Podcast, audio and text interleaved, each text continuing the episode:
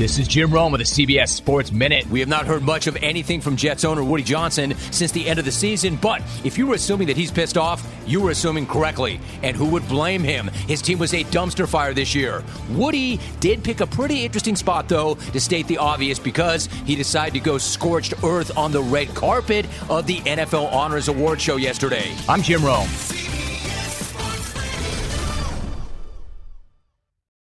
This episode is brought to you by Progressive Insurance. Whether you love true crime or comedy, celebrity interviews or news, you call the shots on what's in your podcast queue. And guess what?